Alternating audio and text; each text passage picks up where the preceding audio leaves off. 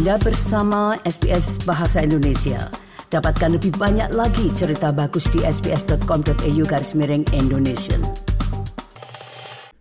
Pendengar, Australia semakin bergantung pada migran untuk mengisi kesenjangan keterampilan, terutama di bidang IT dan keperawatan.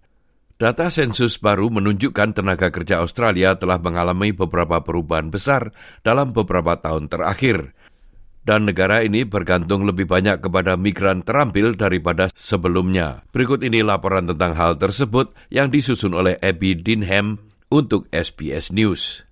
Perawat Molly Kayabiab datang ke Australia dari Filipina satu dekade yang lalu.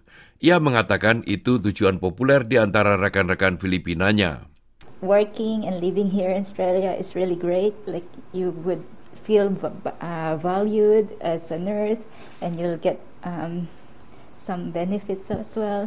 Ia adalah bagian dari gelombang migrasi terampil yang mempertahankan kebutuhan sektor kesehatan. Data sensus terbaru menunjukkan 40% perawat dan pengasuh di Australia lahir di luar negeri. Manajer unit perawat Western Health Maya Robles mengatakan, menarik pekerja migran sangat penting untuk mempertahankan industri perawatan kesehatan. They're vital to our um, workforce. Their language, their awareness of culture, so cultural diversity in our workforce is really vital. Ada sekitar 20 persen lebih banyak perawat terdaftar sekarang daripada tahun 2016, dengan sedikit perubahan pada keragaman gender. Teresa Dickinson dari Biro Statistik Australia mengatakan perempuan terus mendominasi dalam bidang ini.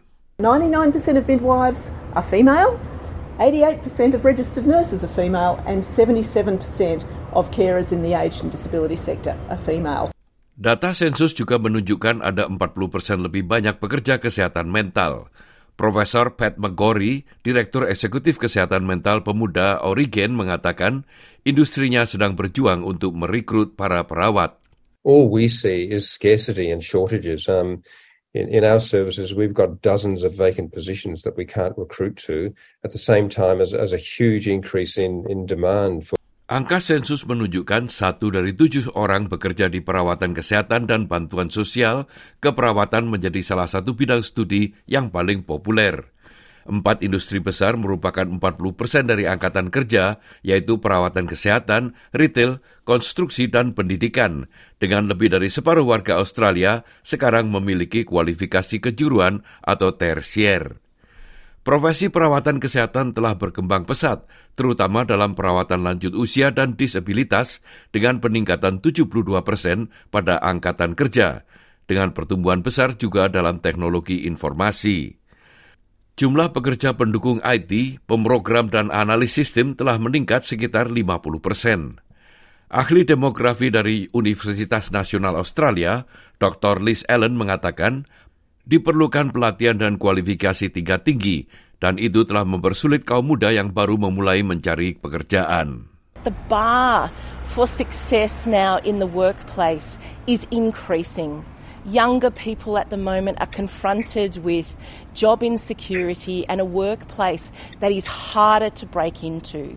Pendengar, itulah tadi sebuah rangkuman singkat mengenai data dari sensus yang telah dikeluarkan yang menunjukkan Australia semakin bergantung pada migran terampil untuk memenuhi tenaga kerja di negara ini. Laporan itu disusun oleh Abby Dinham untuk SBS News dan disampaikan oleh Ricky Kusumo. Sukai, berbagi, komentar. Ikuti SBS program Bahasa Indonesia di Facebook.